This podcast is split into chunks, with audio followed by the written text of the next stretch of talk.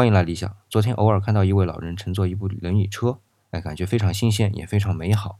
你可能会说啊，理想，你这是什么情况？一部轮椅车至于的吗？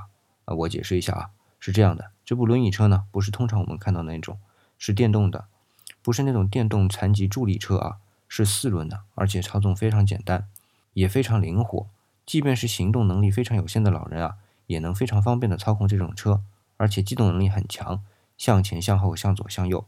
还有一点就是体积非常小，这就给老人提供了一种行动的代替工具。